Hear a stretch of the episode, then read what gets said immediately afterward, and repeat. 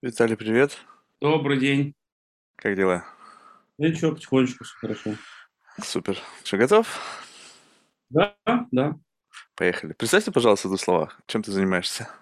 Меня зовут Виталий Степанов, я руковожу Московским экспортным центром. Это специальная организация, которая создана правительством Москвы, и в частности Департаментом предпринимательства и инновационного развития города Москвы для поддержки московских компаний в их э, выходе на зарубежные рынки. Слушай, ну, все очень классно. Единственное, что вот я так, знаешь, глянул, у вас там э, возможность зайти там в Китай, в Индию. А что обеспечивает конкурентоспособность российской продукции вот там, в Китае? Они производят все, и все, весь мир снабжают всем. И такое ощущение, что им как бы нахрен ничего не нужно. Но это на самом деле не совсем так. Я просто, чтобы не быть голословным, на примерах. Ага. Мы буквально на днях делали live трансляцию по одной из наших мер поддержки, где мы поддерживаем компании для выхода на маркетплейсы Китая. В Мгм. частности, с пищевой продукцией, там есть такая площадка Tmall. Мгм. Вот. И э, мы делали этот эту live трансляцию вместе с известным китайским блогером. Мгм. Значит, э, в основном это пищевая продукция, то есть э, ну, достаточно известная. Значит, это шоколад, мед и так далее. Вот. И буквально на следующий день нам, э, нам пришла информация о том, что были раскуплены все складские запасы, которые были значит, под эту трансляцию сформированы. То есть Удивительно. да, то есть действительно, э, ну, во-первых, эту продукцию любят, э, знают и знают не только в России, поэтому действительно спрос есть. Просто удивительно сам факт, что мед, по-моему, Китай является одним из крупнейших поставщиков меда в мире. И, то есть, получается, что есть какое-то конкурентное преимущество. То есть, сам, я где-то слышал это однажды, что сами китайцы считают, что русские продукты, если говорить о продуктах питания, более экологические. То есть, типа, уже то, что российские, это типа эко. Абсолютно так. То есть действительно у нас э, и в рамках отбора продукции, которую мы смотрим на экспертных комиссиях, да, та- та- те компании, которые будут поддержаны, те компании, которые получат поддержку в Московском экспортном центре, наши эксперты уделяют внимание и э, там, тем критериям, которые мы должны в первую очередь смотреть, да, то есть э, по нашим э, ну, как бы скажем так, по нашему мандату Московского экспортного центра, но и на состав. И действительно отдельное внимание, в частности, если мы говорим про Китай, большое внимание, я бы сказал, уделяется именно биологической составляющей, да, то есть насколько это эко, эко-френдли, и, ну, действительно, это одним из конкурентных преиму- преимуществ является. Я, еще там посмотрел по продажа товаров на там в, в ритейл-сетях, и там 7-Eleven. А 7-Eleven ты как туда записался? Вот, Или китайцы и это уже прикупили? Это же вроде изначально американская сеть. Нет, но у нас, э, если говорить про ритейл, там не только 7-Eleven, там порядка 200 э, различных сетей э, в этой программе представлено. Значит, и если мы говорим именно про ритейл, в этом году действительно мы запустили новую меру поддержки, ее не было раньше. Мы поддерживаем компании и помогаем им выходить в ритейл-сети за рубежом. Вот первая точка, скажем так, входа – это действительно Китай, но мы планируем это масштабировать не только на азиатские рынки, но и за рубеж. Вот, поэтому, да, действительно, есть э, ритейл-сети, которые, в частности, здесь э, в городе Шанхай и городе Ченду имеются, поэтому, да, мы поддерживаем э, в этом направлении тоже. 20 пищевых компаний, если мы говорим про Шанхай, а про Ченду это 10 пищевых и 10 косметических компаний с нашей помощью там окажутся на сетях. Слушай, а как выглядит этот диалог? То есть вы приезжаете в Китай и говорите, так, вот у нас есть как бы классные российские продукты, московские, да, насколько я понимаю, это принципиально, да, московские компании. И вот мы хотим, чтобы вот у нас был такой некий как бы трансфер вот это вот нашего как бы IP, да, вот нашей продукции на ваши рынки. А они как к этому относятся? То есть э, они заинтересованы в том, чтобы на полках появлялось что-то, во-первых, это принципиально отличается. Я, я должен пре- представить себе, что продукты должны быть адаптированы. У них же все в мультиках каких-то в иероглифах. То есть раз-раз, и тут, не знаю, там Мишка на банке меда. Они смотрят, и понять ничего не могут. У них там, не знаю, должен какой-нибудь аниме там быть. То есть это еще и помимо про- продукции, либо она вот в, в оригинальном виде происходит, либо происходит адаптация, не знаю, там этикетки, вообще там формы, чтобы соответствовало интересам, ну или там взглядам этой китайской аудитории или азиатской. Да, спасибо за вопрос. Очень хороший вопрос, кстати, потому что, конечно же, может быть, э, со стороны это выглядит э, просто, да, то есть, условно говоря, там, выходите с помощью Московского экспортного центра на зарубежные рынки, в частности, в ритейл-сети. На самом деле там очень большая работа, э, за этими словами стоит, и работа команды Московского экспортного центра, и, конечно же, наших партнеров. Mm-hmm. Потому что, безусловно, для того, чтобы выйти на любой зарубежный рынок, нужен проверенный надежный партнер, у которого есть экспертиза, вот в частности по тем аспектам, о которых ты сказал, это сертификация, это э, там, особенности упаковки, да, то есть, например, там, вплоть до цветов, да, то есть какие-то цветы, цвета для нас привычны и будут продающимися, для Китая это не работает. Вот, поэтому мы, конечно же, работаем с помощью наших партнеров, э, которые э, представлены в Китае, которые работают с этим рынком и помогают нам и нашим компаниям, которые мы поддерживаем, вот как раз-таки адаптировать продукцию под этот рынок, э, правильно пройти все таможенные процедуры, доставить эту продукцию значит, в Китай, ну и правильно ее продать. Поэтому, конечно же, это у нас есть. Слушай, ну а как это вообще определяется-то? Я просто, ну, я вообще, если честно, не представляю, как вообще ритейлеры в голове все складывается. Гигантское количество производителей по всему миру. Ну, то есть просто какое-то невероятное.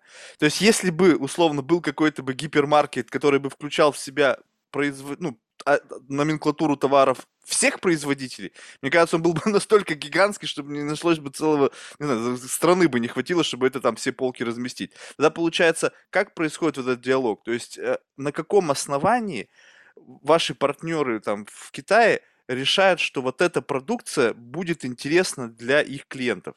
Потому что ну, есть там, не знаю, Швейцария, есть там Испания, не знаю, ну, в общем, гигантское количество стран, которые плюс-минус производят тот же ассортимент продуктов. Ну, конечно, ну, плюс-минус все-таки есть определенные особенности, да, то есть есть э, там э, исключительно московские, исключительно известные уже бренды, российские бренды, а, в обязательном порядке, конечно же, вот китайская сторона, а, в частности, те а, китайские ритейлеры, которые потом и отвечают за продажи, они принимают участие в отборе этой продукции, да, то есть они смотрят, смотрят на ассортимент, высказывают свою позицию, то есть и именно для этого у нас и проводятся специализированные эти экспертные комиссии, да, то есть где учитывается мнение китайцев, учитывается мнение ну, собственно, правительство Москвы, поскольку все-таки мы поддерживаем э, компании в их э, выходе в ритейл.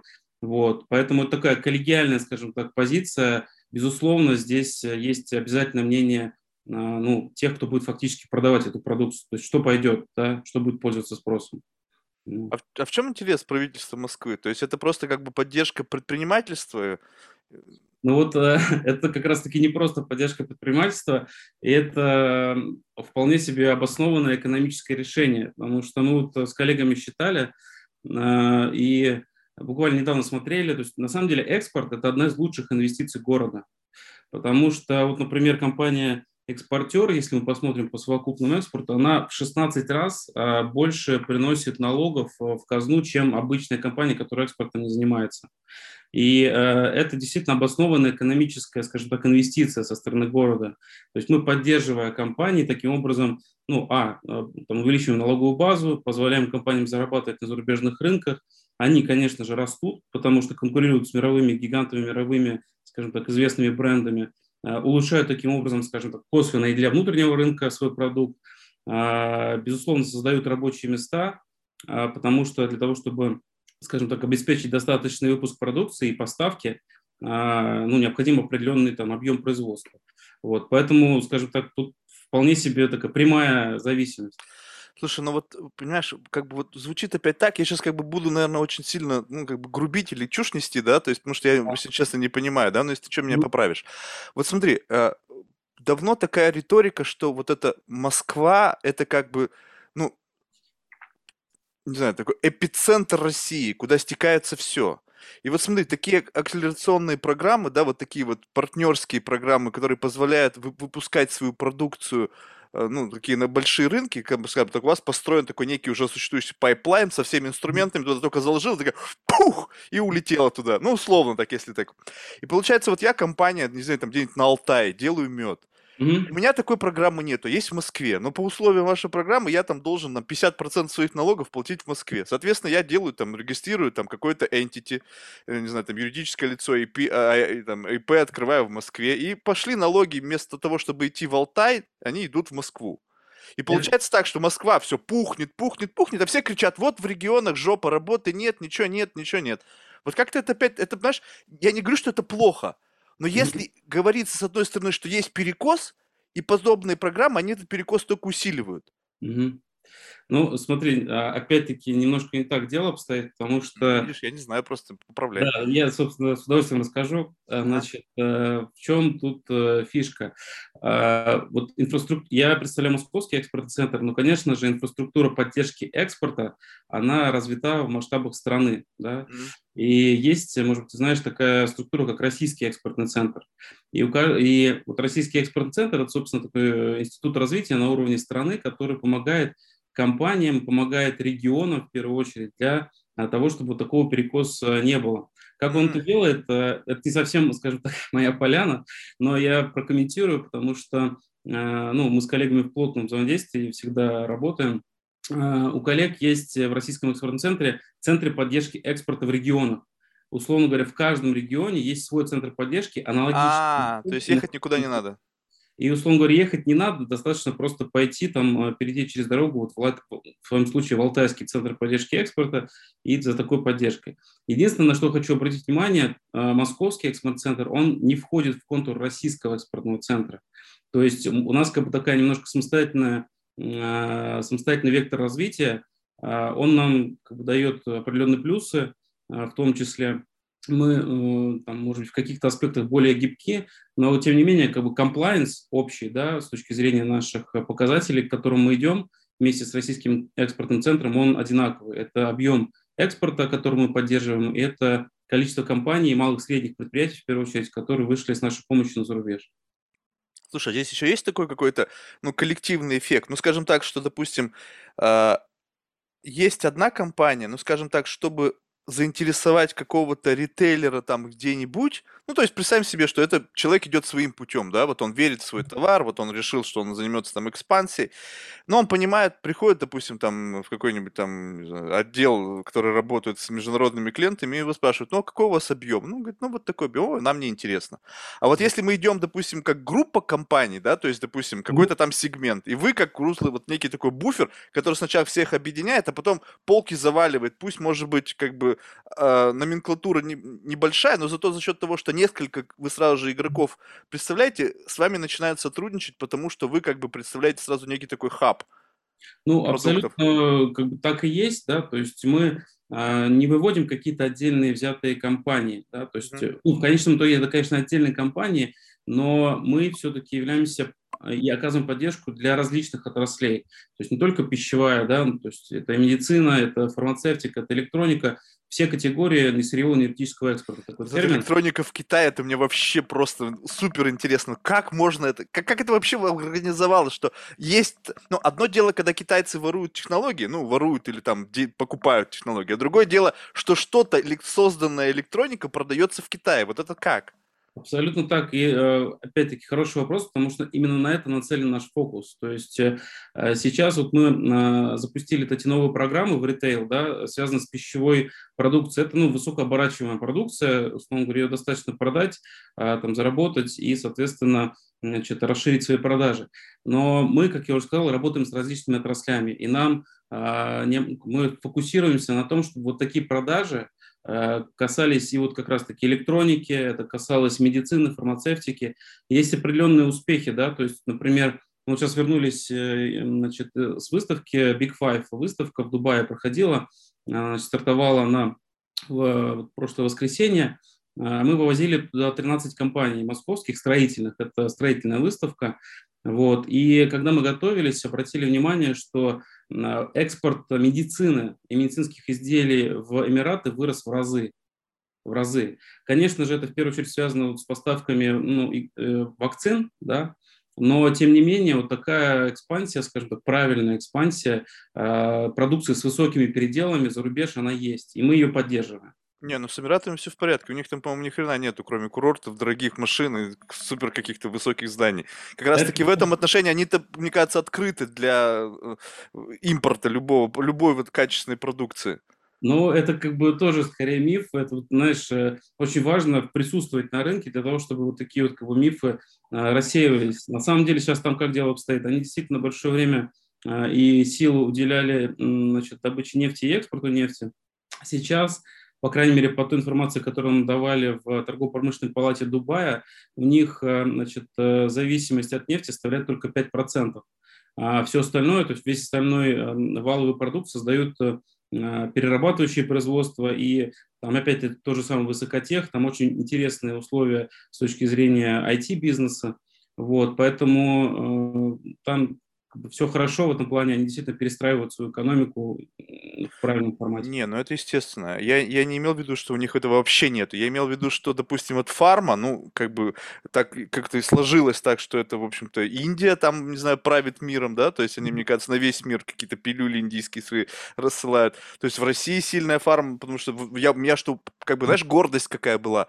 Я, значит, слушал интервью э, с каким-то профессором, там, не знаю, из какого-то Велик School по биологии, или, или даже не то чтобы по биологии, по-моему, даже вирусолог.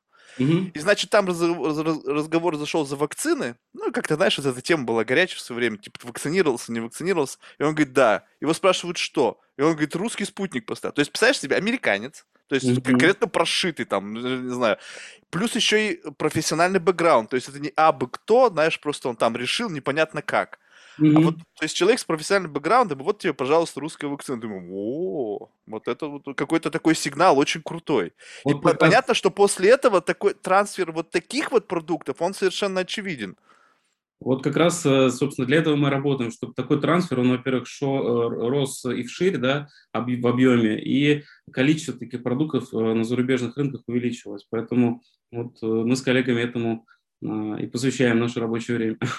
Слушай, а, вот, то есть, ну, я понимаю, что ничего просто не бывает, но вот не, нету вот ли какого-то, ну, субъективизма, знаешь, вот прям в отношении, вот, то есть, я пытаюсь как бы понять, а, качественная продукция, она продается условно, ну, если правильно донести месседж, она должна продаваться везде, но все равно ведь нужно как-то, ну, какой-то, есть, помимо всего прочего, какой-то культурный трансфер, ну, то есть, продукт это всего лишь там у него есть набор характеристик, у него есть там узнаваемость там на тех или иных рынках, но при всем при этом еще идет вот какой-то вот шлейф вот такой культурно-исторический. И Вот нету какого-то барьера, связанного с том, о, русская продукция, а не, нафиг. Ну, э, С есть русскими дело неохота иметь, чем что-нибудь не так опять будет.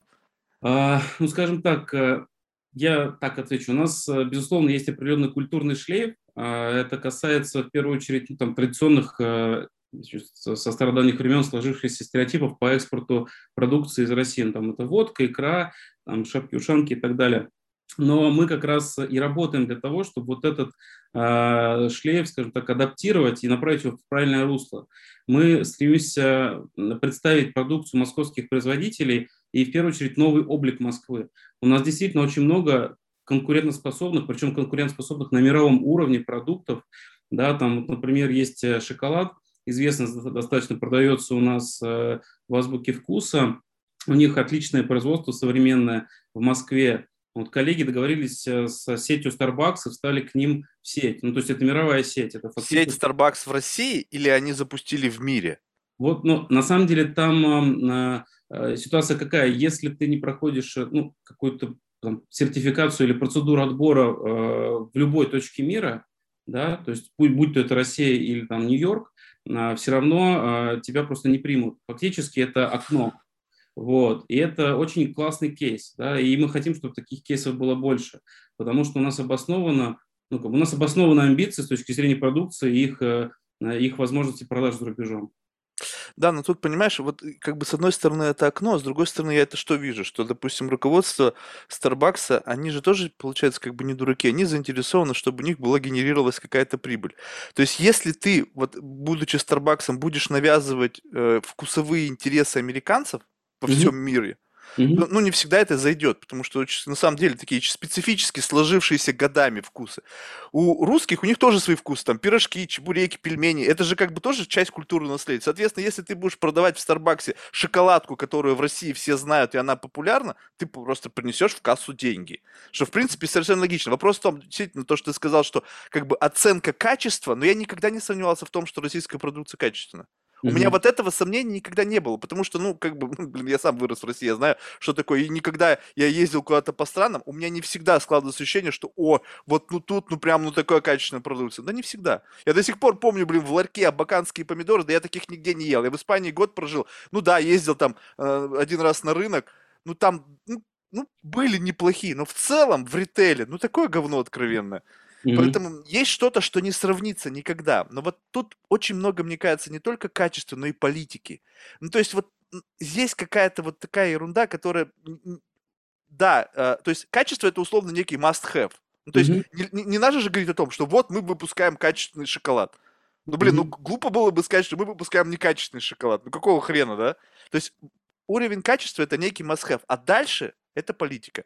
Это какая-то тонкая подковерная игра, взаимоотношения с ритейлерами, куча пиара, что задействовали для того, чтобы даже если мы скажем так, имеем какие-то там, ну, не знаю, взгляды, но вот за счет того, что вы ну, такие распиаренные, мы вас все равно возьмем. И вот эта вот вся надстройка, вот в, в вашем отношении, что вы делаете, чтобы создать не только э, продемонстрировать качество, но и вот создать вот этот необходимый уровень востребовательности продукта? Ну, смотри, я так немножко издалека тогда отвечу. Ага. А, то есть, что я подразумеваю под новым обликом а, продукции Москвы а, и что мы подразумеваем? То есть это э, та продукция, которая будет востребована и здесь, и за рубежом. То есть, условно говоря, ну ты приходишь в Starbucks, тебе нравится там, не знаю, что, что, что ты там берешь, там, капучино, допустим, ты его будешь покупать и здесь, и в Гонконге, и в Нью-Йорке. Вот как раз э, шоколад, например, о котором я говорил, это именно тот продукт.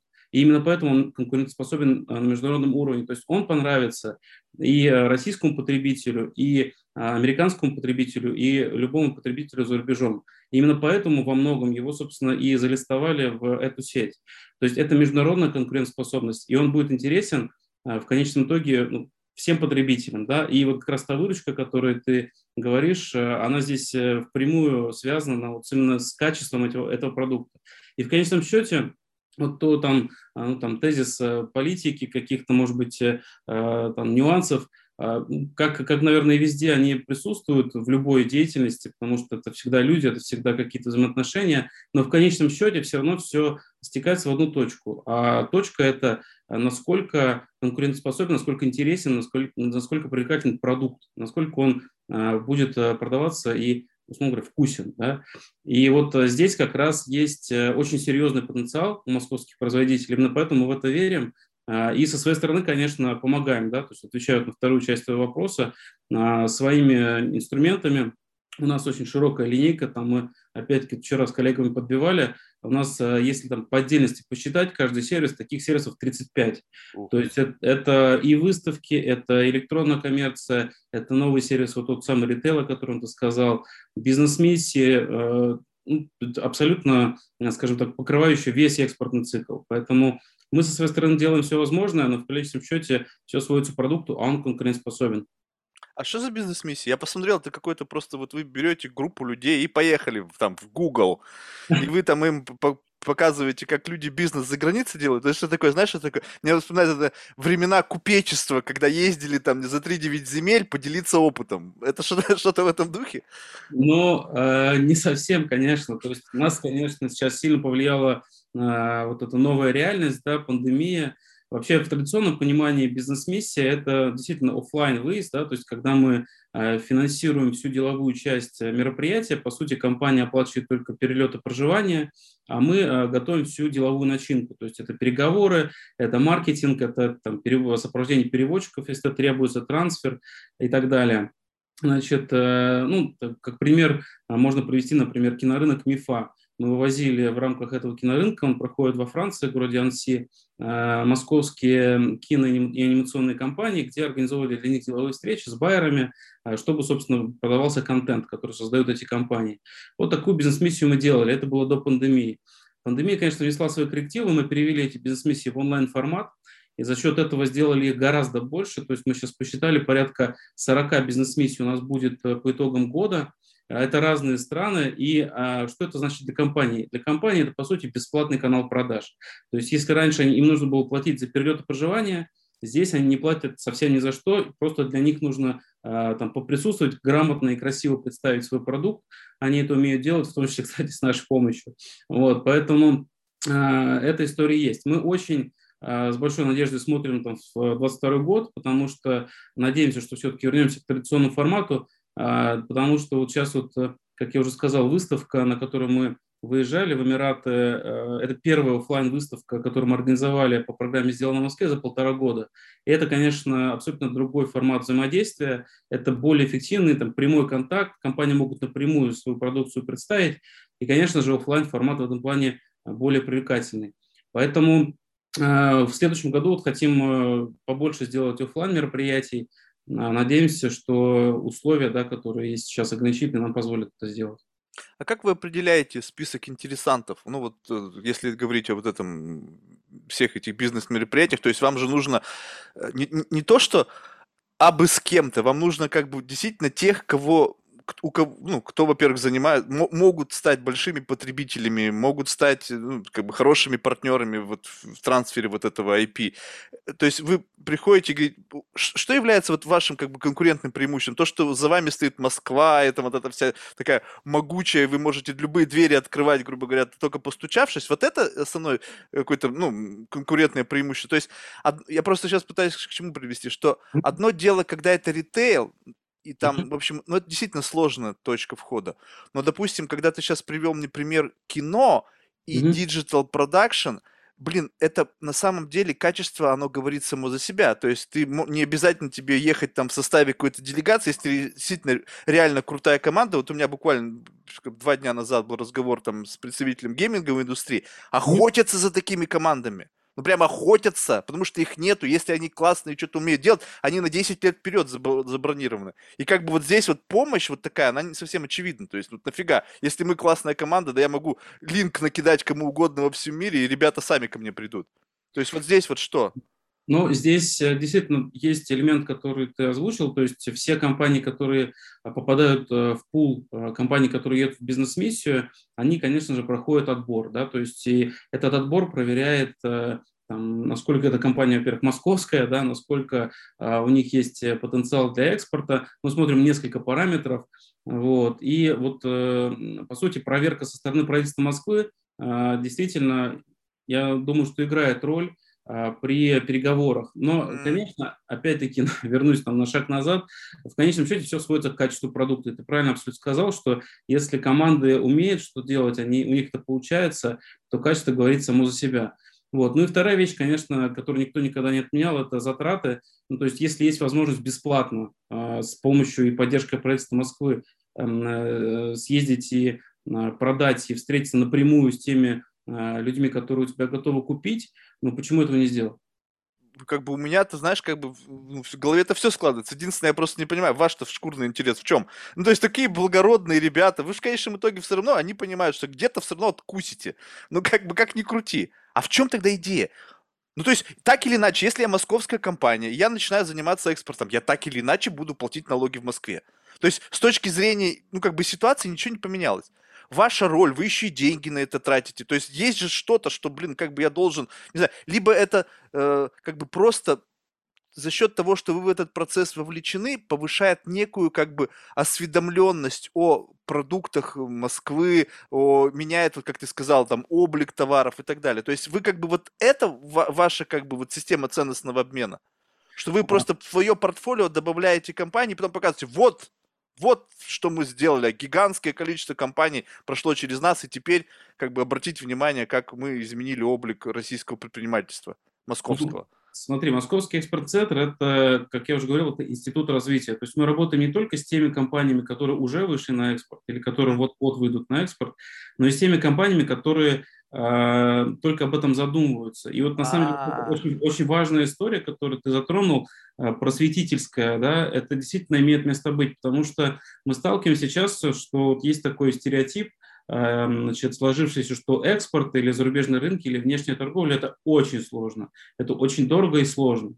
На самом деле это не совсем так, и вот для того, чтобы вот это сложно снимать, а, мы и работаем, мы вводим вот эти сервисы, и, например, для тех компаний, которые еще в какой-то стадии там размышления об экспорте, у нас есть отдельные продукты, например, вот акселерационные программы. Причем здорово, что у нас в этом году количество таких акселерационных программ и, самое главное, участников в них выросло в три раза по сравнению с предыдущим годом. Мы запустили новые программы там, с такими партнерами нашими, как Generation S, GVA, э, естественно, с Российским экспортным центром. Вот сейчас у нас на выходе э, значит, э, программа со Сбербанком. Значит, и эти программы как раз помогают компаниям сформулировать для себя план действий, стратегию, как, кому, значит, и даже за сколько продавать. Да? И вот это очень хорошая история, как раз-таки отчасти просветительская, но в конечном счете сводящаяся к вполне осязаемому экономическому эффекту для города. А что то есть вы, по сути, в рамках этой акселерационной программы э, учите предпринимателей выводить продукты на международные рынки? Ну, упрощенно сказать, да, это так. Конечно же, это в каждом случае там, есть определенные нюансы. Например, вот мы делаем программу со Сколково, значит, uh-huh. уже не первый год. И там действительно есть э, там, несколько модулей, в рамках которых компаниям рассказывают там, от и до, там, от аналитики, от подхода к, значит, э, к общему, общего подхода к экспорту, да, до каких-то конкретных переговоров. Есть узко, узкотраслевые акселераторы, например, наша программа с Фондом развития интернет-инициатив, а, где мы там а, оплачиваем 85% стоимости участия от правительства Москвы. Это, ну, собственно, как следует из названия компании, с которой мы ее делаем, программа для IT, да, для IT-компаний. Тоже большой популярностью, популярностью пользуется. Вот. Поэтому мы ее тоже делаем. Есть узкогеографические, да, узкострановые программы. Вот, например, программа GVA, которую мы запускаем, это программа нацелена исключительно на рынок Индии. Вот. Они все отличаются. Э, в принципе, на выходе наша главная задача и задача наших партнеров, чтобы у компании был на выходе готовый план действий по продажам. А зачастую даже на стадии прохождения акселерационной программы на компании уже выходит на продажи. И это, конечно, здорово, да, то есть именно для этого они работают. А как вы выбираете вот эту страновую привязку? Ну, то есть по, по объему, по уже существующим каким-то связям с представителями локальных рынков. Ну, просто так не посмотришь, все хотят в Америку. Ну, то есть, а, куда? Ну, либо в Европу, UK и Америка. Ну, вот так вот, чтобы кто-то, предприниматель, блин, я хочу сделать стартап для Индии, ну, так не звучит. Ну, а, смотри, конечно же, мы смотрим на статистику, да, то есть mm-hmm. в любом случае какой-то анализ предварительно проводится. Например, а, ну, мы там, посмотрим, например, за Э, сейчас у нас в топе ну, традиционно страны СНГ, там Казахстан, Белоруссия, да, с точки зрения экспорта. Но есть вот те же самые Великобритания и США. Это в топе стран с точки зрения экспорта. Вот, поэтому э, на, это, на это мы тоже опираемся. Ну и, конечно же, очень большое значение имеет э, экспертиза партнера. Да? То есть, например, у GA действительно очень сильная экспертиза в странах Индии, э, в, стран, э, в Индии да? uh-huh. и э, того региона. Поэтому ну, то есть такой комплексный, наверное, получается подход. То есть, в принципе, если так откровенно говорить, то сами, -то, по сути, сами страны заинтересованы в том, чтобы у них появлялись качественные продукты международные. Безусловно. Ну, то есть это win-win. А вот смотри, вот я не знаю, ну как-то мы живем же в такое время очень противоречивое. И вот, э, вот эти все... Э, знаешь, я сейчас буду говорить на примере одного моего локального experience а. Значит, я ковидный год просидел в Испании. Угу. И, значит, в магазины, ну, супермаркеты не люблю ходить, но прежде чем ты начнешь что-то заказывать онлайн, ты все равно как бы посетил, там посмотрел, что... И, знаешь, я что наблюдал, что есть некая такая, знаешь, эм, как бы такой некий ганнибал, каннибализм, что ли, когда вот на полках есть продукты качественные какие-нибудь, и ты смотришь, со временем этот бренд исчезает, но и появляется local бренд, но точно такой же, как был. Mm-hmm. И вот тут вот, по сути, ну, какая... Есть ли вот некое опасение, потому что, ну, не знаю, может быть, что-то изменилось, я сейчас опять полнейшую чушь говорю, вот с точки зрения защиты IP. Ну, скажем так, есть качественный продукт, неважно mm-hmm. какой, там, не знаю, там, любой, там, продукты питания, еще что-то. Вот есть страна потенциально заинтересована в качественных продуктах. Они говорят, ребята, come on, давайте нам, несите, несите, несите. Вы это все принесли, они это все, значит, тихонечко у себя там в лабораториях распаковали, и потом там, знаете, сидит какой-нибудь там царек местный и говорит, слушай, вот у тебя есть производство, у меня есть классный там товар, вот давай мы его перепакуем и сделаем, из него оттуда все соки, все ценные вытрясим, и потом скажем, ребят, ну извините, что-то у вас продукты не пошли, а потом бам, и то же самое, только под местным брендом, использование местных мощностей появилось у них на полке. Вот так это, вот, как вы это здесь защищаетесь от этого?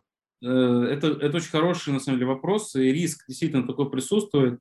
Э, мы э, конечно же, рекомендуем, когда компании выходят, особенно впервые выходят на зарубежные рынки, придерживаться какой-то правильной практики внешней торговли.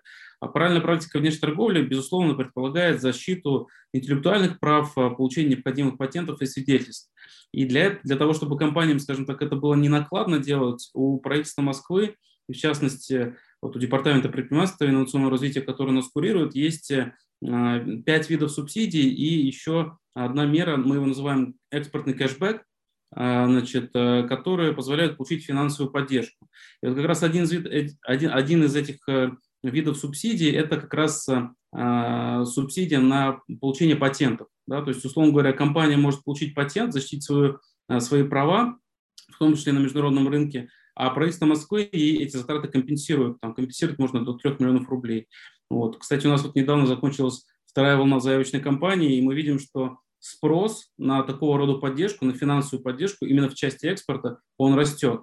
То есть, условно говоря, по прошлому году мы зафиксировали, что мы выдали э, значит, и профинансировали в 7 раз больше, чем э, в 2019 году. А в этом году, вот еще не закончился этот год, мы уже переплюнули э, прошлогодний результат. То есть ну, спрос есть, действительно, это имеет место быть.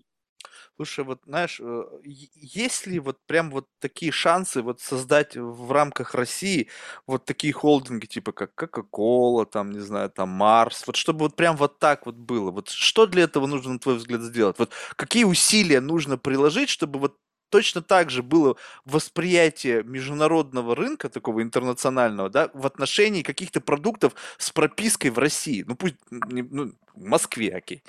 Угу. Вот что нужно сделать? Что нужно приложить? Как, как, какие усилия? Кто должны прилагать усилия? То есть совместно с государством, предприниматели. Но чтобы вот такие холдинги, которые распространяют свою продукцию по всему миру, и они также узнаваемы, появились э, ну, вот, под российским флагом. Ну, э, с моей точки зрения, э, это действительно комплексные усилия, то есть как со стороны государства, так и со стороны, в первую очередь, предпринимателей. А если говорить о государстве, Значит, ну, на мой взгляд, и там, мои коллеги по цеху, я думаю, меня поддержат, об этом уже и ранее говорилось. Сейчас создана, на мой взгляд, исчерпывающая поддержка, исчерпывающая инфраструктура поддержки экспорта. То есть вот эти вот 35 сервисов, это на самом деле самая широкая линейка поддержки в России и, наверное, одна из самых широчайших в мире. Вот, поэтому э, здесь, на мой взгляд, какие-то уже точечные решения мы предлагаем, например, мы там предлагаем а, персональный подбор байеров. Это вот, э, то есть мы идем в такую, в узкоспециализированную индивидуальную поддержку. Там, если у компании возникают какие-то вопросы по тонкостям ведения внешнеэкономической деятельности, у нас тоже на это есть персональные консультации, где эксперты им просто раскладывают, какие необходимы, например, шаги предпринять при таможенном значит, оформлении продукции или там, налоговом администрировании. То есть с точки зрения государства и поддержки а, на мой взгляд, э, инфраструктура создана. Очень важный момент – это, конечно же, желание самого предпринимателя, скажем так, aim high, да, то есть э, желание выйти на зарубежные рынки и вот свои амбиции их подкреплять определенными действиями и, конечно же, знать, знать о той поддержке, о той инфраструктуре поддержки, которая сейчас есть. Поэтому это такая синергия государства, предпринимательской инициативы. Я уверен, что Coca-Cola и вот э, там Марс, который ты привел в пример, это вполне реально. Вполне реально. Тогда в перспективе какой? Потому что, смотри, вот кажется, знаешь, выглядит какая-то прям опять банальная несправедливость. Когда, допустим, Coca-Cola выходила в Россию, угу прям все чуть ли не с трясущимися руками хотели попробовать этот какой-то подкрашенный сладкий какой-то там воду, да? Прям вот тряслись руками. Вот ты можешь себе представить такое состояние, чтобы иностранный какой-то потребитель также трясся перед российским продуктом в желании его попробовать? Мне кажется, просто время ушло. Ты понимаешь, что сейчас вот такое испытать. Тем более Россия была в дефиците жутком сколько лет. Ты представляешь себе, любой продукт, какая-то херня, вспоминаю, какие-то там шкафы там из какой-то там полированной херни, люди в очередь стояли. Ты понимаешь, до чего довели народ? И, конечно, когда открылся занавес, поли, поли, полетела разноцветная, вкусная, необычная продукция, ее стали скупать. И, по сути, сам созданный дефицит создал этот рынок. Во всех других странах, где все в жиру катаются, уже не знают, там, что тошнит от всего, им не знаю, там, что им нужно. Выйти сейчас вот в такой среде перенасыщенности товарами и себе заявить, ну, блин, титанический труд. Я не знаю вообще, насколько это возможно. Что ага. нужно сделать? То есть, что это, не знаю, шоколадка с кокаином, чтобы все тащились от нее, не зная, что там есть? Ну, то есть, ну как? Ну, понимаешь, это же должно быть какой-то нереальный просто переворот буквально в чем-то. Технологически я могу еще предположить, что какая-то технология, выпущенная в России, страна с гениальным просто умами, там, с, с научным бэкграундом, но вот, допустим, там пищевка, не знаю, вот что, ну, вот вакцина, пожалуйста, тебе, скорее всего, тут уже вот он сам ответ на вопрос. Но вот в ритейле, думаешь, можно? А, я думаю, что можно. Единственное, как я говорил, у нас э, продукция должна быть эко-френдли. Вряд ли вот тот состав шоколада... Ну, кокаин так-то очень эко. Пройдет санитарный контроль, но, э, тем не менее, такие кейсы могут быть, и они на самом деле уже есть. Единственное, важно то, что ты правильно сам уже ну, подметил, что ситуация, когда э, сюда заходила продукция из, из-за рубежа, она заходила в период дефицита, да, то есть это как бы искусственно, скажем так, созданный спрос, да, был. Вот. Но, тем не менее, а, даже несмотря на то, что на развитых рынках э, все хорошо с продукцией, все хорошо с э, предложением, вот опять приведу в пример мою последнюю командировку в Дубай. Да? Мы в рамках командировки заезжали в российский национальный павильон продукции, да, который там размещен. Это павильон создан при поддержке Российского экспортного центра и, по сути, представляет собой такой шоурум, дегустационно демонстрационный павильон, где компании и люди могут прийти, попробовать российскую продукцию, значит, и при желании что-то купить. Значит, э, и там действительно представлена разная продукция, это и макароны, это чаи, это вода, то есть различные абсолютно. И мне очень бросилась и запомнилась э, полка, э, значит, меда суфле, которая стояла полупустая, там, по-моему, оставалась одна или две банки. Есть огромный стеллаж, и там было одна или две банки. Я смотрю, ну, ничего понять не могу. Это почему так произошло? Спрашиваю у, ребят, которые нам показывали экспозицию. А я говорю, вас что там, не привезли, что ли, поставку или там не выставили, что произошло? Он говорит, не поверишь, все разобрали. Все разобрали, и уже идут э, заказы для того, чтобы восполнить вот эту вот пустующую полку. Поэтому это, это абсолютно работающая история. Не, вот, понимаешь, вот в этом я как бы не сомневаюсь, то, что это может быть. Вопрос вот это, все равно политика. Даже если посмотришь на этих гигантов, они ведь друг друга все равно копируют. Плюс-минус от, под одним соусом. И понимаешь, когда вот есть, когда идет конкуренция, с, грубо говоря, с компаниями, которые воспользовались в свое время, да, там, ноу-хау, какими-то дефицитами на тех или иных рынках, они просто стали монстрами. Ну, согласись, это просто монстры, и с ними как бы очень тяжело воевать. Они еще там укрупнили за счет скупая всех подряд. И сейчас для них, оценив, опять же, там ритейлеры, которые би би би би би би би сигналы пойдут. У нас с полок смели там какое-то мед суфле. Что за мед суфле? Понятно, что... И вот тут как защитить патент? То есть патент, он э, получается, на какую-то именно сам продукт? Вообще, можно ли вот подобные вещи запатентовать так, чтобы этот, ну, Кока-Кола как-то запатентовала свою, ну, не знаю, Пепси, тоже есть, ну, плюс-минус, как бы одно и то же, я не знаю, как бы небольшое вижу дегустационное отличие. Но вот, э, вот в целом-то, получается, можно за счет вот этого системы патентов сформировать бренд, который может быть настолько востребован, популярен. То есть нету вот этого как бы ощущения ушедшего поезда. Ощущения ушедшего поезда нет, ну то есть, э, как я уже там говорил, повторюсь, э, важно просто соблюдать нормы, и мы в этом тоже готовы помочь, да, то есть нормы, которые а, предусматривают внешнюю торговлю, то есть вовремя защитить свои права, вовремя значит, получить все необходимые патенты а, и свидетельства, и опять повторюсь, в этом мы готовы помочь и финансово, и с точки зрения консалтинга. Вот. Э, в остальном просто продавать свою продукцию и делать то, что э, получается лучше всего. Слушай, а вот когда ездишь на вот эти все выставки, ведь ну, по роду службы, как бы, по сути, даже обязан, да, путешествовать, вот смотришь на продукции других стран, и, ну, как это вот ощущается? То есть, смотри, то есть бывает иногда так, приезжаешь, и ты видишь какое-то уникальное разнообразие, которого нету. И ты же понимаешь, что вот, вот некий тоже ну, некий инсайт для внутреннего рынка. Ну, то есть вот за счет того, что у вас гигантский опыт общения, то есть внутрь-то что-то в России лучше это вы все равно привозите. Ну, то есть, ну не всем же, блин, из России что-то брать. Я посмотрел статистику, я охренел. Где, откуда Китай больше всего тянет информации? И Россия с гигантским отрывом. Я думаю, ну, наверняка Америка. Ну, там, правда, много чего происходит. Я думаю, ну, оттуда, наверное, тащит по полной программе. Нифига. Там график, и там не то чтобы в половину, там две трети. Вот высоту график по России, все остальное там Америка, United Kingdom и, и так далее.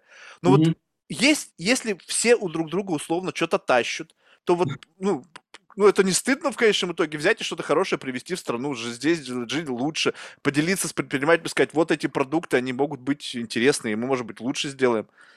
Конечно, ну, собственно, вот эти выставки, почему я говорил, что офлайн очень важен, это же глобальный обмен опытом, да, то есть вот мы вывезли 13 строительных компаний, они, э, помимо того, что непосредственно продают ту продукцию, которую они сделали, они э, взаимодействуют э, с коллегами со всего мира и с коллегами именно целевыми, да, то есть не только с покупателями, они смотрят на другие стенды, но смотрят на технологии, которые предлагают другие страны, другие поставщики, обмениваются этим, этим опытом, там, может быть, находят какие-то точки соприкосновения, да, могут создать какое-то совместное предприятие. Это, ну, это вот вопрос такой синергии, да, а, то есть если а, какой-то ноу-хау э, иностранного поставщика может улучшить характеристики, например, а, представленной продукции, но почему нет? То есть они могут об этом договориться, и вот именно поэтому офлайн очень важен. А это как-то позволяет ну, постепенно менять вот инвестиционный облик э, ну, Москвы, России. Как-то вот люди смотрят, что больше начинает появляться качественной продукции на русских, ну, на вот этих выставках, на этих стендах там и так далее. Сами же пробуют, ну, радуются там, довольны, видят хорошие продажи. Это как-то вот, если так опосредованно растянуть это, дает сигнал о том, что можно пересмотреть свое отношение к инвестиционной политике, что все-таки есть бренды классные, есть команды крутые, можно вкладывать вкладывать деньги и зарабатывать и как бы на российском рынке. Здесь есть вот такая какая-то, не знаю, скрытая или открытая миссия изменить вот, вот эту ситуацию? Абсолютно справедливо, да, то есть действительно это есть, и, ну то есть э, по сути сам есть крупное международное мероприятие, да, крупная выставка, куда приезжают со всего мира профильные игроки, и там нет кого-то, просто о нем не будут знать. А, и если не ошибаюсь, первые, а, первые выставки у нас по программе «Сделано в Москве» стартовали с 2016 года. До этого именно такой программы в принципе не было. Да?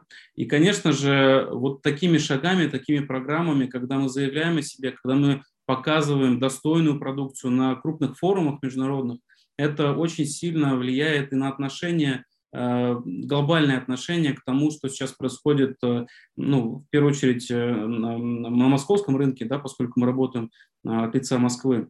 Ну, я думаю, и в целом а, отношение к России должно меняться. Слушай, вот знаешь, я не знаю, опять какая-то такая у меня в голове какая-то шкурная тема. Смотри, вот э, есть вот эти вот, ну, крупные производители. Сейчас же мы живем в, в период M&A, да, когда, ну, все, что крутое, все скупается. Ну, блин, потому что, как бы, проще купить, нежели чем у себя это, там, закопировать, там, годы потратить, еще тем более все эти компании такие неповоротливые. И тут, пожалуйста, вау, прям, знаешь, витрины инноваций. Ты приходишь со своей чековой книжкой так, ага, вот это круто. Выписываем чек, компанию купили. А ведь, знаешь, все равно, так, э, я не знаю, вот эта риторика, она, ну, как бы, тождественна или нет, могу ошибаться опять, потому что не знаю. Но такое ощущение, что все сейчас живут вот в этой в мечте продаться какому-то там большому крупному брату, не знаю, cash out, и все, и жизнь понеслась, там, не знаю, новый бизнес, не знаю, это идея, там, бесконечного предпринимательства, либо, там, не знаю, Бали, и все, уже ничего не нужно. И тут, пожалуйста, вы, по сути, делаете некий такую презентацию товаров, и вот эти монстры, они видят, ага, Вон, не знаю, там история этого Вимм-Билль-Данна. В общем, куча российских компаний, крупных производственных холдингов теперь, по сути, принадлежит не России. То есть продажа идет в России, денежки русские, а в конечном итоге прибыль уходит там куда-то вот непонятно куда. И вот здесь вот, с одной стороны, у вас классная миссия, да, то есть помогать предпринимателям, э, программа развития, действительно подготавливать проект, но с другой стороны, в какой-то момент времени, в силу того, что вот эти компании, ищущие крутые проекты по всему миру, могут выйти с предложением, ребята, давайте мы вас купим. И вот за счет того, что вы сделали некую упаковку, вы сделали презентацию, по сути, происходит так, что вы доводите продукцию и сам, сам бизнес с учетом устранения всех там неточностей на уровень международный, и тут он уже готов для покупки. Так можно все распродать, в конечном итоге вообще ничего не останется. А, ну, скажем так, э, отчасти это, конечно же, прав, потому что такие риски есть Э, не только в отношении там, наших компаний, в принципе, такие риски есть э, на любом, а, ну, для любого решения, да, то есть любое хорошее, классное решение крупный гигант ну, с большой долей вероятности захочет купить. И здесь ну, от этого мало кто застрахован, но важно также отметить, вот, что Э, очень много зависит от позиции самой компании, от позиции ее руководства. Вот я тоже приведу пример. Э, значит, опять-таки выставка в Дубае. Значит, э, у нас там было представлено решение. Компания производит черепицу со встроенными солнечными панелями. Вот, причем черепицу, которая производится и делается из песка. Да? А вот конкретно разработчик и собственник этой компании несколько раз мне сказал, что действительно к нему подходят, подходили значит, э, и даже на этой выставке с предложением купить, купить его технологию, значит, э, и вроде как э, таким образом сделать бизнес. И его достаточно жесткая позиция, потому что он неоднократно и ранее на такие значит, предложения откликался и говорил, что он хочет сохранить технологию. Его задача продавать из России значит, по всему миру. И мы в этом ему помогаем. Поэтому, конечно же, риски есть. Риски это, ну, как бы, скажем так, системные и касаются не только Москвы, России. Это, в принципе, глобальный рынок, да, то есть, ну, можно купить. Но очень много зависит от позиции компании. И, конечно же, мы всячески поддерживаем именно такого рода видение, да, то есть э, продажи отсюда э, по всему миру. То есть вы внутри культивируете какой-то такой предпринимательский патриотизм, что типа давайте мы сделаем снова великую могучую державу, пусть у нас все покупают, потому что, потому что без этого ну никак, ну согласись. Ну, то есть вот ты же сказал, привер пример конкретного человека, у которого есть явно внутри вот такой идеологический стержень. То есть он не просто хочет зарабатывать, он еще при всем при этом хочет, чтобы эта продукция была made in Russia. То есть это, да. не, это, это, это, это ведь какой-то определенный взгляд, определенное видение. Но понимаешь, что против вас воюют? Тоже идеологические вот это все темы, которые проходят сюда. Ты посмотри, талантливые ребята уезжают, ну, не знаю, там куда-нибудь создавать свои проекты. Российские инвесторы, вместо того, чтобы, мать их, идти инвестировать, ну, я не говорю про всех, но вот те же самые стартапы, они инвестируют в тех же самых парней, только которые переселились в Калифорнию и делают теми же самыми руками бизнес, но только уже на американской земле. О, вот теперь у вас классный проект, теперь вот вам кэш. А когда они там бедные бегали, деньги поднимали, там на них все смотрели, нафиг никому не нужны вы, вот ну, это странно. Это такая должна быть работа общего плана, чтобы инвесторы смотрели не туда, а смотрели сюда. И тогда я понимаю, что я, находясь здесь, в стране, я готов, ну, получу поддержку не только государства, потому что, ну, государство, при всем уважении государства, на всех не хватит. Ну, то есть, помимо всего поддержки предпринимательства, есть социальные проблемы, в общем, куча проблем, которые нужно решать. И тут без частных инвесторов, которые должны переориентировать свой взгляд и как-то вот уже более локально смотреть, ну, супа не сваришь. Заметьте, пожалуйста, что вот на эту позицию, э, которую я озвучил сейчас, э, компании экспонента, мы никак не повлияли. Это просто была личная позиция конкретного фаундера, конкретного э, собственника компании. И таких позиций на самом деле много. То есть, э, вот, например, мы приведем можем привести в пример компании, которые проходят наши акселерационные программы. IT-компании, но по большому счету для таких компаний переехать куда-то ничего не стоит, у них fixed assets нет никаких. Но а, вот они сами, да, имея, я уверен, особенно после акселерационных программ, где они знакомятся и с профильными байерами, и предложения из-за рубежа поступают, но они не уезжают. То есть кто-то действительно для себя принимает решение, что можно выходить из бизнеса и делает это. А, но а многие, многие, проходя эти программы, просто начинают продавать. Вот у нас есть там а, поставщики а, там, а, ну, там, решения для размещения рекламы в приложениях. Да? Uh-huh. Они прошли нашу а, программу, значит, расширили свои рынки сбыта и очень довольны. То есть у них идет бизнес, им не нужно никуда ехать. И я думаю, что здесь не только какая-то идеология, здесь вполне себе оправданная экономика. Но объективно там, косты, которые те же самые IT-компании имеют в России, они несопоставимы с костами ну, в той же Америке. Поэтому, ну, то есть здесь нужно просто погружаться в каждый отдельный кейс. Но в целом я говорю, что такая позиция – это не единичная позиция какого-то отдельного человека. Тут я с тобой согласен. Единственное, знаешь, что мне кажется, что это стало меняться вот-вот. То есть, когда, по, то есть, по сути, как-то ковидная вот эта вся пандемическая история, она как-то немножечко изменила отношения. Потому что, допустим, раньше тебе нужно было физическое присутствие там где-то, да, и как mm-hmm. бы на этом настаивали, потому что это некий контроль и так далее. Сейчас, по сути, ну, это как-то миф этот постепенно развеивается, все упрощается, действительно, команды могут где угодно продавать на весь мир, сидеть там у себя, где бы они ни сидели. А с точки зрения того, как бы, э, life balance, да, то есть, условно, зарабатывая там, не знаю, там, какую-то сумму, живя там, не знаю, хотя в Москве я не знаю, что-то в Москве я в последнее время смотрю, такие цены какие-то дикие, я уже смотрю, думаю, на недвижимость, думаю, ё-моё, как же там вообще можно, какие зарплаты должны быть, чтобы квартиру себе, не знаю, за 15 миллионов купить в Москве? Что-то думаю, блин, нихера себе как-то все поменялось. Ну, неважно где. То есть, зарабатывая и тратя в России, у тебя качество жизни будет выше, нежели ты будешь жить в Сан-Франциско в каком-нибудь там убогом доме где-нибудь там, непонятно вообще где. За все платить в три дорого, и по сути, какой, в чем смысл?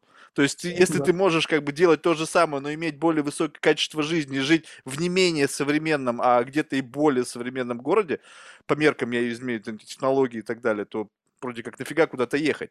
Вот это поменяется, и неизвестно, как бы, как это вообще повлияет вообще на картину вообще мира. Потому что даже уже в самых развитых странах, да, которые как бы всегда являлись магнитом для предпринимательства, уже происходит это движение. Люди из мегаполисов уезжают куда-то, где вот этот life balance, он как бы намного лучше, и, соответственно, тогда нафига вообще куда-либо ехать? Если ты можешь, грубо говоря, делать трансфер своих технологий, своего продукта, сидя там, где тебе комфортно, где у тебя родные, близкие, где, в общем, ты, ты понимаешь, как устроен мир, и вот этого ощущения переезда необходимого по какой-либо причине, его становится все меньше и меньше и меньше. Раньше в Америку ехали как страна свободы. Какого хрена? У меня были несколько гостей, ты не представляешь, вот, допустим, э, э, как его, Папа Джонс, да, пицца, да, да, да. Э, Стив, э, Кристофер Вин, он угу. говорит, я приехал в Россию и ощутил свободу. Американец, работавший в государственной компании, там, в энергетике или где-то, он говорит, я приехал в, в Россию и ощутил свободу. Этот, э, еще один, Луис Маринелли, там, э, Freedom California.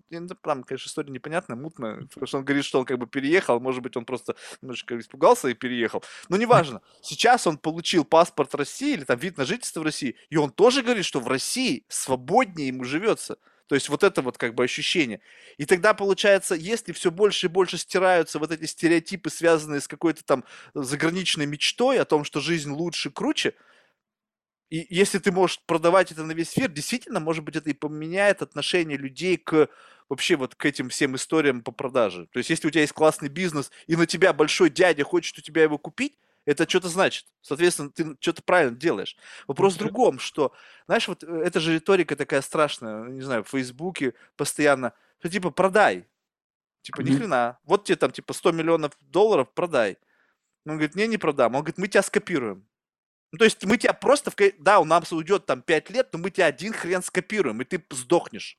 Понимаешь, это же такое некое давление, потому что большой дядя с большим, большой чековой книжкой, пухлый, он может в конечном итоге, если ему очень нравится, но, но ты слишком сопротивляешься, может тебя выдавить с рынка за счет своего вот этой мощи. Вот с этим как бороться? Ну, э, смотри, предыдущий тезис твой поддержу. Э, в чем еще? В том, что находясь здесь и там, находясь даже, условно говоря, в какой-нибудь э, там, отдаленной географии, ты получаешь валютную выручку, продавая на экспорт. То есть, сопоставляя доходы, а вот то, что ты говорил, переводил пример Сан-Франциско и ну, даже Москву, да, то есть ты зарабатываешь ну, объективно в валюте, и потом ее уже переводишь в рубли. Это, конечно, тоже на определенный, на мой взгляд, в плане уровня жизни имеет влияние. Тут еще и порадуешься, что доллар вырос. Вот. А что касается вот этого распределенного, а, распределенной работы и то есть, отказа от переезда куда-то, тоже полностью согласен. Более того, у нас, у нас такая задача стоит, мы ее реализуем вместе с Российским экспортным центром.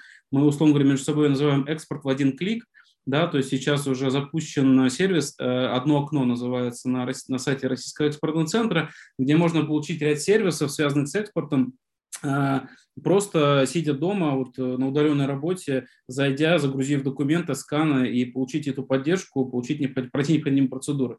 Ты можешь сидеть где-нибудь, условно говоря, там, там, ну, в общем, в регионе, да, и, соответственно, за этой поддержкой прийти. Вот. А по поводу того, что есть э, большие крупные корпорации, которые поглощают мелкие корпорации, опять-таки это задача, наверное, больше, чем жизнь да, потому что ну, она была всегда, этот, э, это, этот тезис э, справедлив, но я хочу сказать, что даже если они пять лет потратят и на то, чтобы скопировать продукт, эти пять лет э, тот э, малый или средний предприниматель, который вышел на рынок, он же тоже не будет сидеть сложа руки, он будет развивать, работать над своим продуктом, он будет его совершенствовать, будет расширять свои сети продаж. Поэтому это рынок, э, конкуренция, Ну и, на мой взгляд, здесь все не так, скажем так, драматично, наверное, как вот может показаться. Да, ну, это, знаешь, это в случае, если 5 лет, а если это не 5 лет, а там год или полгода, то ситуация существенно меняется. Слушай, вот, ну, насколько я понимаю, это же, ну, скажем так, то, что вы делаете, это же, ну, не, ну, не совсем уникально, да? То есть я полагаю, что в каждом государстве есть подобные, как бы, организации, которые помогают своему бизнесу экспортировать продукцию. И так или иначе, с учетом того, что, как бы, ну, я не знаю, как-то ощущается, как будто некий тренд, да, э, возникает конкуренция экспортных организаций. Ну, то есть представим себе, что есть какой-то условный рынок, не знаю, какой, какой, азиатский рынок, неважно. Mm-hmm. И там есть компании экспортные, там, из России, не знаю, там, стран Европы, той же Америки и так далее. И вы все, по сути, конкурируете за какое-то место на этом рынке. Вот за счет чего происходит вот эта внутри, ну, как бы, по сути, конкурентная борьба между представителями экспортных вот таких вот, э, как бы, организаций, которые представляют интересы своего локального бизнеса? А, ну, безусловно, здесь есть некий элемент конкуренции. Мы на самом деле очень а, рады этому элементу, потому что он позволяет нам развиваться, да? mm. позволяет нам предлагать лучшие условия, предлаг... ну, и опять-таки обмениваться опытом, принимать какие-то лучшие практики, то, что лучше, например, идет у наших зарубежных коллег. Это если говорить про инфраструктуру поддержки здесь и за рубежом.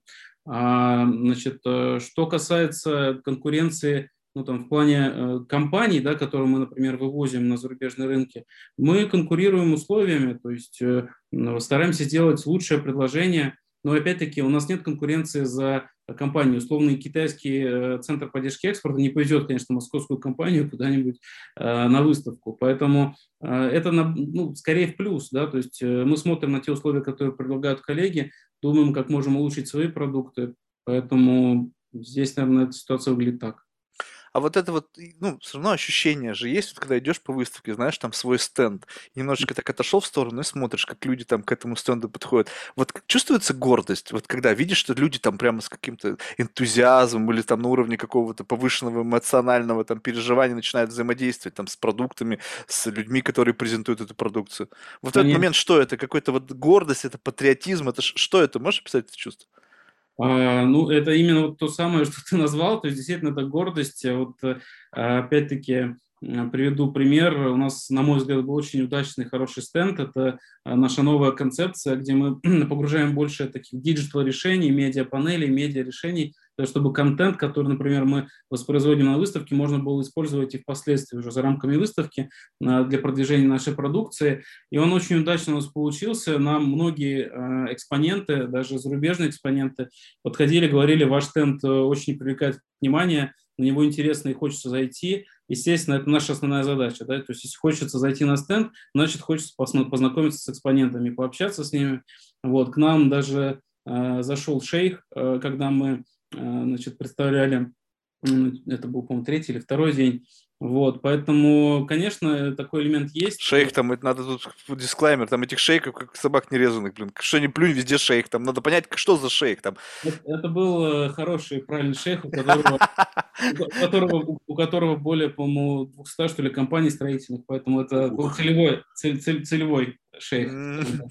Вот, поэтому, да, да, так. Слушай, ну вот опять же, вот смотри, ты знаешь, у меня все никак не покидает мысль. Вот эти, эти месседжи по поводу того, что вы же, получается, знаешь, это тоже некая игра. К вам mm-hmm. пришли с позитивным месседжем, что, ребята, у вас классный стенд. Мы как бы, ну, действительно, респект вам. Но mm-hmm. это, это для меня некий сигнал, что они вам говорят, что на следующую выставку мы сделаем точно такой же стенд. То есть вы в этот раз уже должны думать о том, как опять создать этот вау-эффект в перспективе следующей выставки. И вот тут вот что, вот откуда берется вот этот креатив необходимый? То есть, во-первых, очень сложно. На самом деле, в одной период времени, я не помнишь, э, ну, не знаю, помнишь ты или нет, появились такие должности, как э, в отделах маркетинга, как люди, которые занимаются адаптацией. Я забыл, как эта должность называлась. Ну, типа, как бы соц- социально-культурной адаптации товара, для того, чтобы, когда выходят на новые рынки, у людей, которые являются носителями другой культуры, у них какой-то матч получался, да, то есть вот как бы вот они понимали, о чем идет речь. То есть у вас здесь должна быть какая-то экспертиза. Экспертиза может родиться в том случае, если кто-то в вашей команде, допустим, живет там, не знаю, 20, 10 лет в Китае. Ну, потому что год жить в Китае, ты ни хрена не поймешь. Надо, надо жить сколько-то долго. Либо, опять же, эксперты локальные, которые с вами сотрудничают, и вами прям вы им скидываете все сырое, и говорите, не, ни хрена так не будет работать. Вот э, как происходит вот именно понимание вот этого культурного спроса? Вам сами поставщики говорят? Либо же вы сами проводите свою какую-то внутреннюю экспертизу, понимаете, как вот именно допилить э, продукцию до уровня вот понимания вот той аудитории, на кого он впоследствии будет рассчитан? Ну, как я уже говорил, нам действительно помогают партнеры здесь. То есть мы все-таки дислоцированы в городе Москве. У нас нет того видения, которое есть у, как ты правильно сказал, экспертов за рубежом, которые там прожили не один десяток лет. Поэтому действительно мы работаем с партнерами, Конечно же, очень большое значение имеет, э, если мы говорим там, про промышленные какие-то решения, промышленный дизайн, да, то есть здесь действительно а, есть э, как бы над чем работать. У нас, кстати, есть хорошие э, дизайнерские агентства, которые на этом специализируются, московские.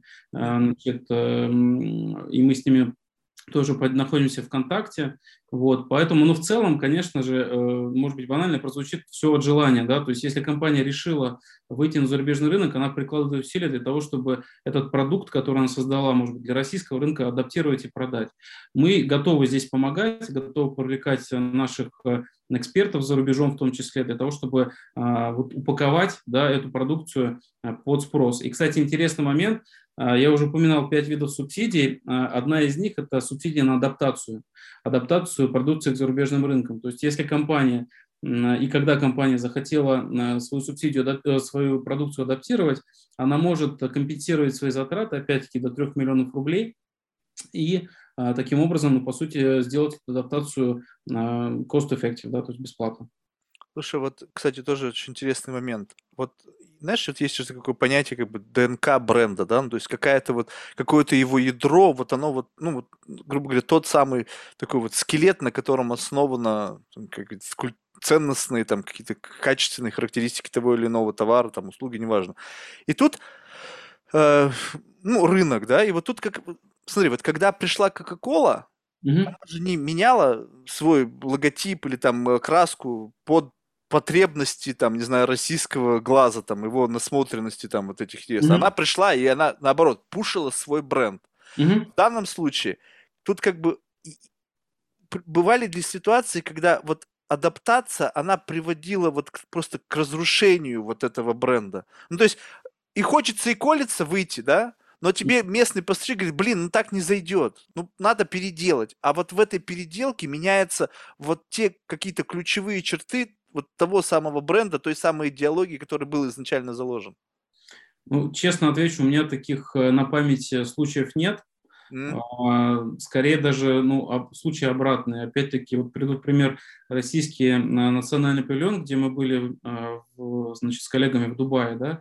А, производитель макаронных изделий адаптировал свою упаковку под локальный рынок. Он достаточно, ну, скажем так, ну, не могу сказать, что существенно, но он поменял э, упаковку, да, то, как это э, мы привыкли видеть здесь на российском рынке. И, соответственно, э, продает, успешно продает свою продукцию. Э, я здесь, наверное, не могу сказать, что такие какие-то случаи у меня есть на памяти. Просто, понимаешь, ну, как бы, не знаю, в моей больной голове опять такой сценарий. То есть вот если это условно продукция, каждый раз за счет того, что происходит некая культурная адаптация, она постоянно меняется, да? Ну, те mm-hmm. же самые макароны, барилла, они продаются везде, во всем мире, в одинаковой пачке, в одинаковой коробке с одинаковым названием. И именно это и является ее отличительной чертой. То есть, по сути, переезжая вне зависимости от стран, ты mm-hmm. видишь одну и ту же самую продукцию, если ты уже какой-то, как-то они к тебе залезли там в голову, да, ты просто не думая, неважно где ты там, в Китае, не знаю, в Мексике, где угодно, берешь ее и просто знаешь, что это такое. А mm-hmm. тут получается такая некая чехарда. Mm-hmm. Ты вышел на рынок, у тебя одна упаковка, на другом рынке у тебя третья упаковка, и в конечном итоге ты просто потерялся на полке, и у тебя нету вот этой вот, как бы, э, у, у глаза человека, который вот является путешественником условно по разным странам, он не может вычленить сразу же вот эту вот отличительную черту? Либо как-то делается так, чтобы это отличительные черты продукта, они сохранялись вне зависимости от этой вот адаптации? Но мне кажется, это, безусловно, задача маркетинга и самой компании, и тех специалистов, которые они привлекают. То есть вот сохранить вот эту идентичность, да, о которой ты говоришь, это действительно очень важная история.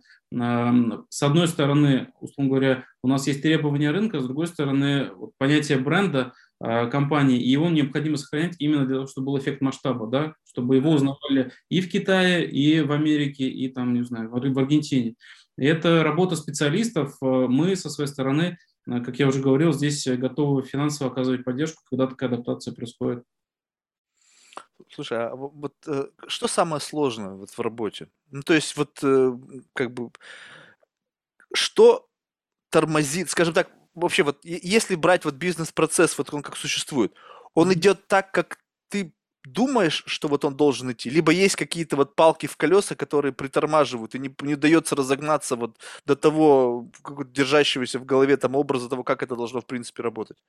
Ну, палки в колесах – это, опять-таки, нормальный абсолютно процесс. Если появляются палки в колесах, значит, э, в нужном направлении двигаешься. Да? То есть, э, если все идет слишком гладко, это тоже должно наводить на определенное размышления. Поэтому, конечно, как только начинаешь погружаться, погружаться более глубоко в процесс – значит, вывода отдельных компаний из различных отраслей. Это же очень такая там, ювелирная работа, да, то есть э, очень много нюансов, которые необходимо учитывать, то постепенно их э, преодолевая, конечно же, конечно же, э, там, наслаждаешься, когда получается результат.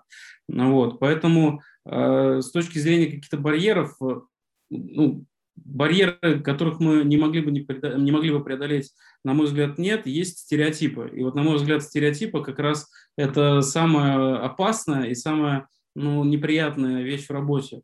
А, то есть, когда приходится там, достаточно много времени тратить для того, чтобы их сломать. Вот опять-таки один из там, важных стереотипов, э, с которым мы боремся с коллегами, это то, что экспорт это сложно. Да? Это, экспорт это долго, экспорт это дорого. Э, это не так. Вот. И поэтому мы в нашей работе а, вот стараемся в первую очередь э, подходить с точки зрения, там, скажем так, переформулирования видения такой работы и, в частности, экспорта. То есть, а, а есть что-то еще? Ну, то есть, ты мне сказал, вот это, да, ну, действительно, может быть. И, и здесь вопрос не то чтобы страха, здесь вопрос просто, мне кажется, какой-то некой грамотности. Ну, то есть, просто, ну, это же определенный процесс, и налоговая отчетность соответствующая, и э, ну, взаимо- взаимодействие с иностранными контрагентами, вообще другая страна, другой язык, там, Китай. Одно дело английский язык в школе учили, а с китайцами как там, на каком языке с ними разговаривать? Ну, хорошо, если они по-английски говорят, а если нет, то вообще отдельная история. А тут еще нужно как-то продукцию свою вывести, с кем договориться, то есть без поддержки не окажешься. Но вот когда речь идет о вот это же ну, большое количество кейсов там, да, mm. у каждого кейса есть специфика, но если сделать такой, знаешь, как big, big data и постараться какие-то паттерны выделить, вот помимо вот этого субъективизма в отношении того, что сложно там или еще что-то, есть что-то вот такое, что как бы вот пронизывает, эм, ну, с точки зрения проблематики, как бы почти каждый кейс? Ну, вот как раз-таки пронизывает то, о чем я сказал, в первую очередь. Вот, э, из, из, из таких э, каких-то системных вещей надо подумать. Наверное, наверное, так прям... Самое главное я вот сформулировал. То, то, с чем сталкиваемся в работе, и вот то, что действительно есть. Причем самое интересное то, что на каждый из вот этих вот э, барьеров, да, которые ты сейчас назвал, что там другая география, другой язык, э, там сложное регулирование, у нас на каждый из этих барьеров есть ответ. Мы можем помочь вам и с языком, научить вас пичить проекты, можем вам объяснить, как правильно пройти налоговые процедуры, э, мы можем сделать э, там, необходимую адаптацию, а точнее, профинансировать адаптацию вашей продукции. Вот. И вот это вот, скажем так, нам, ну, мы на ежедневной основе коллегам пытаемся доносить. А сколько вы вот так вот за руку ведете? То есть, да пока сами на ноги не встанут, либо вот есть какой-то там период, мы вам сделали вот то, что мы вам обещали в рамках этого пакета, а дальше ребята уже давайте сами. Нет, почему у нас э, у нас, скажем так, э, компании могут обращаться по мере необходимости, да, то есть если требуется консультация по каким-то отдельным аспектам, э, и эту консультацию оказывают не только сотрудники Московского экспортного центра, но и наши эксперты, да, привлеченные, они могут в любой момент к нам обратиться. А, есть акселерационные программы, там действительно есть определенный цикл, модули, как я уже говорил, то есть компания отучилась, и вот она сформулировала свою а, стратегию экспорта, движется уже по ней самостоятельно, но при этом она все равно может к нам обратиться за поддержкой, да, то есть мы можем, а, значит, ей там помочь и консультациям, можем ее, если у нее, например, программа предусмотрена куда-то пригласить и посмотреть, может ли она поучаствовать на какой-то отдельной выставке, вот, поэтому у нас, на самом деле, вот наша главная задача, э, я уже говорил, да, то есть это объем экспорта и компания выведена на экспорт, но самое главное для нас всех, чтобы экспорт был системным. То есть, чтобы это были не точечные какие-то отдельные поставки, там, тестовые образцы и так далее, а вот эта вот револьверность, да, то есть, чтобы э, компании поставляли, поставляли, присутствовали на зарубежном рынке, и эти рынки расширяли. Вот, собственно, э, вот в этом мы направлении движемся. Слушай, а вот а когда речь идет об, о таких компаниях, это, как правило, компании, которые уже умеют очень солидную, ну, как бы базис в стране, либо компании прям сходу начинают работать на экспорт, и у них вообще продаж внутри страны вообще никаких нет. Ну, скажем так, теория внешнеэкономической деятельности говорит о том, что э, продукт должен сначала состояться на внутреннем рынке, а затем уже выйти и конкурировать с зарубежными э, значит, э, контрагентами. Но мы в последнее время все больше сталкиваемся с тем, особенно вот в таких, э, в той категории, с которой мы в первую очередь работаем, это малые и средние предприятия, например, тоже самый сегмент IT, что вот эта грань, она немножко начинает подтираться, да, потому что достаточно много кейсов, когда компания уже на старте, на, стар, на уровне стартапа а, думает, это хорошо, мы приветствуем такие инициативы, о зарубежных продажах. Вот, поэтому э, мы э, ну, здесь не категоризируем, да, что компания состоялась, только после этого мы помогаем выйти на зарубеж. Есть э, там, готовые решения, которые э, достаточно там, быстро можно вывести на продажу. Слушай, а вот эти вот, э, помню раньше, я не знаю, насколько это сейчас не какое-то старьевское там выражение, какие-то торгово-промышленные палаты были. Это как раз-таки, получается, отзеркальная версия того, что вы делаете. То есть, когда иностранные контрагенты приходят и хотят на рынок выйти. Ну, не совсем... Либо... Торгов... Ну, то есть вы, вы такую функцию не оказываете. То есть, поскольку вы как бы приходите и говорите к партнерам, вот возьмите наше. Они говорят, мы возьмем ваше, только тогда, если вы возьмете наше.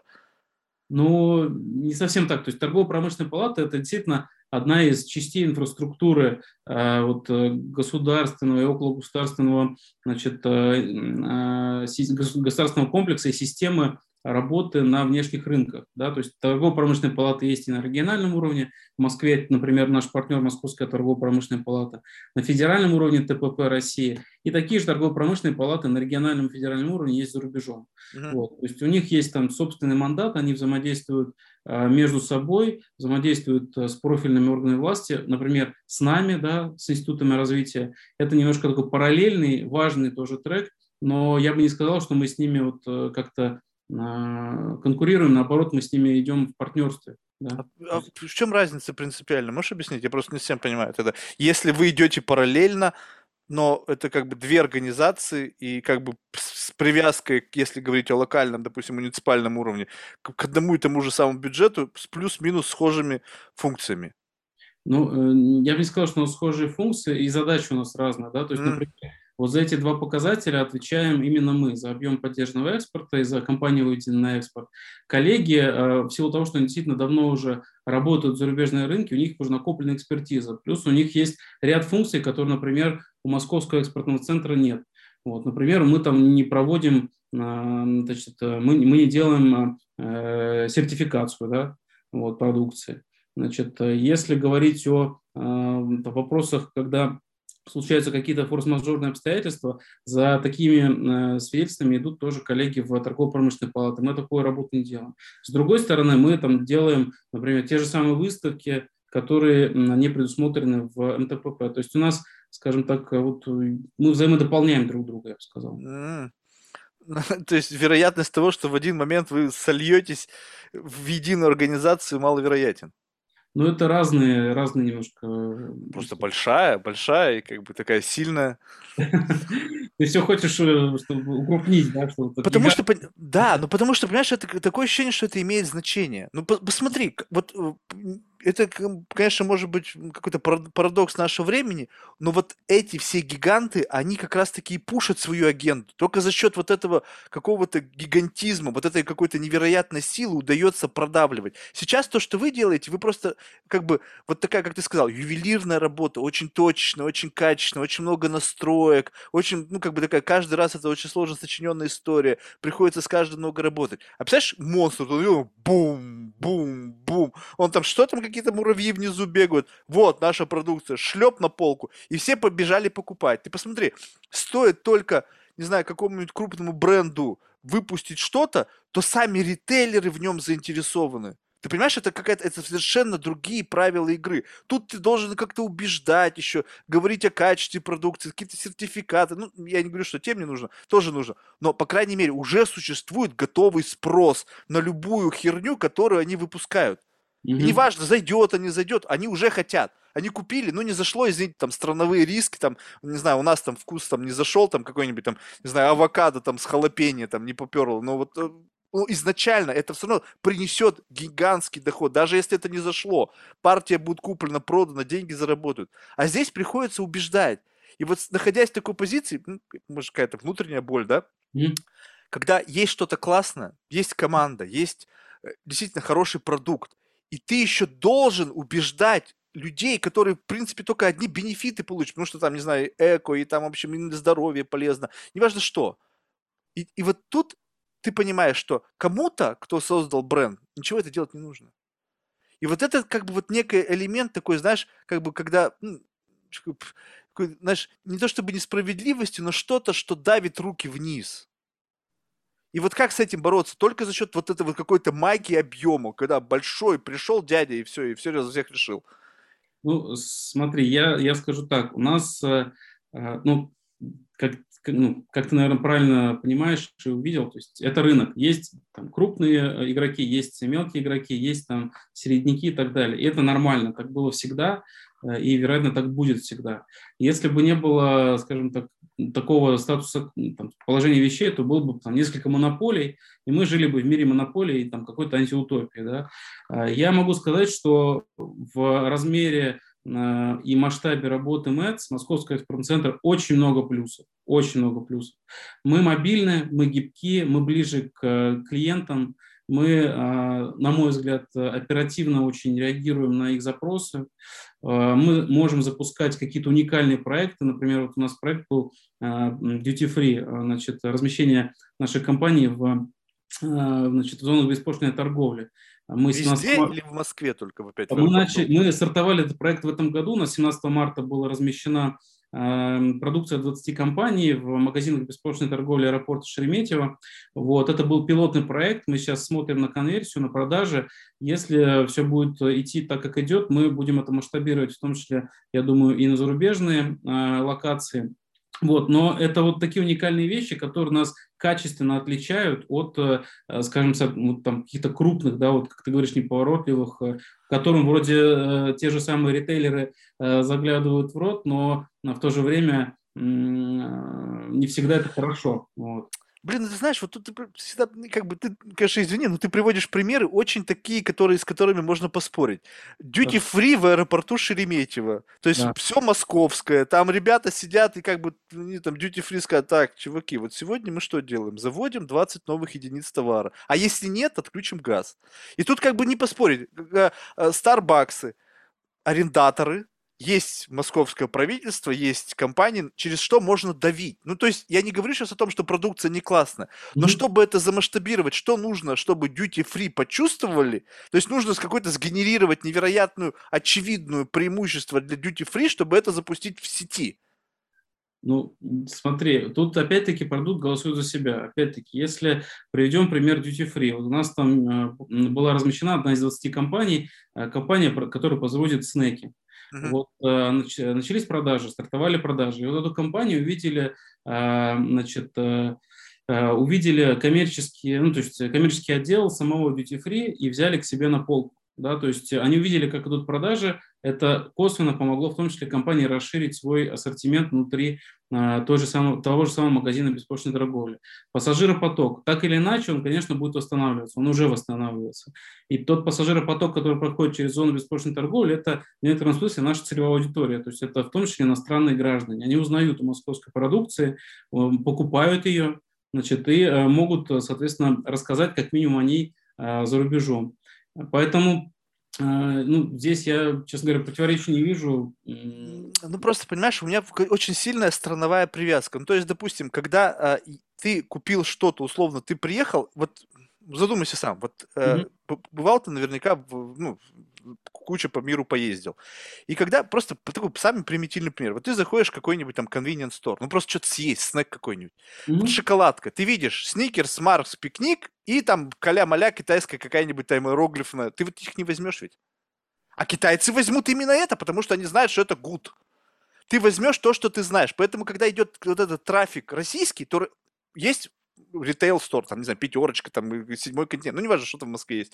Mm-hmm. Я на полках вижу продукцию, и потом я полетел куда-нибудь, я зашел в duty free, там, не знаю, зачем купить себе что-нибудь горячительное, и о, снэк, я его знаю, я его беру. И...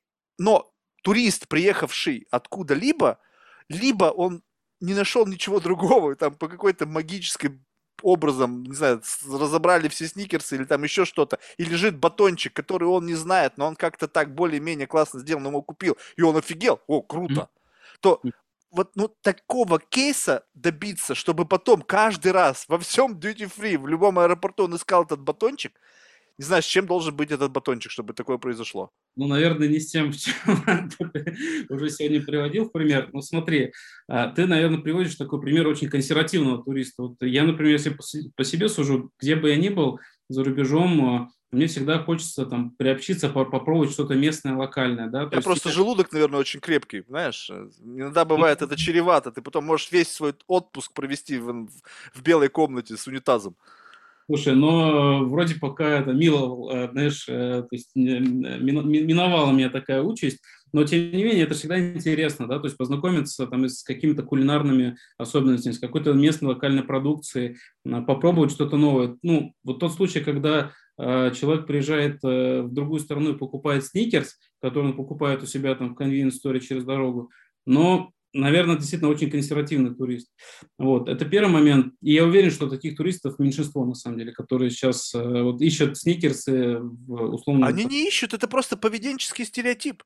Ты что-то знаешь, ты, и ты, то есть, во-первых, сам факт того, что ты захотел какой-то батончик, угу. шоколадный, да, это уже о чем-то. То есть у тебя срабатывает максимальный рефлекс сейчас вот то, что мы как бы глобализовались так мощно, у тебя, по сути, есть возможность, в силу того, что у тебя очень много большой как бы иностранный трафик товаров, то ты, у тебя сформированы поведенческие стереотипы. Ты не думаешь о том, находясь в другой стране, что надо найти другой батончик. У тебя просто сработал дикий инструмент, и ты сделал ровно то же самое, что ты делал всегда. Помнишь, о чем я говорил с точки зрения самых главных барьеров, с которыми мы сталкиваемся? Стереотипы, да? Стереотипы. Вот именно со стереотипами мы и боремся. А, и мы стараемся продвигать и поддерживать новый облик московского производителя. У нас, как я говорю, вот просто нам это цифры показывают, у нас это получается, но, э, естественно, это, скажем так, достаточно большая работа, над которой мы трудимся вместе с командой ребята, у вас вообще очень, на самом деле, очень правильная миссия, мне кажется. Потому что действительно хочется не просто там Балтику и русский стандарт видеть там где-то в магазинах по всему миру, а вот что-то такое действительно...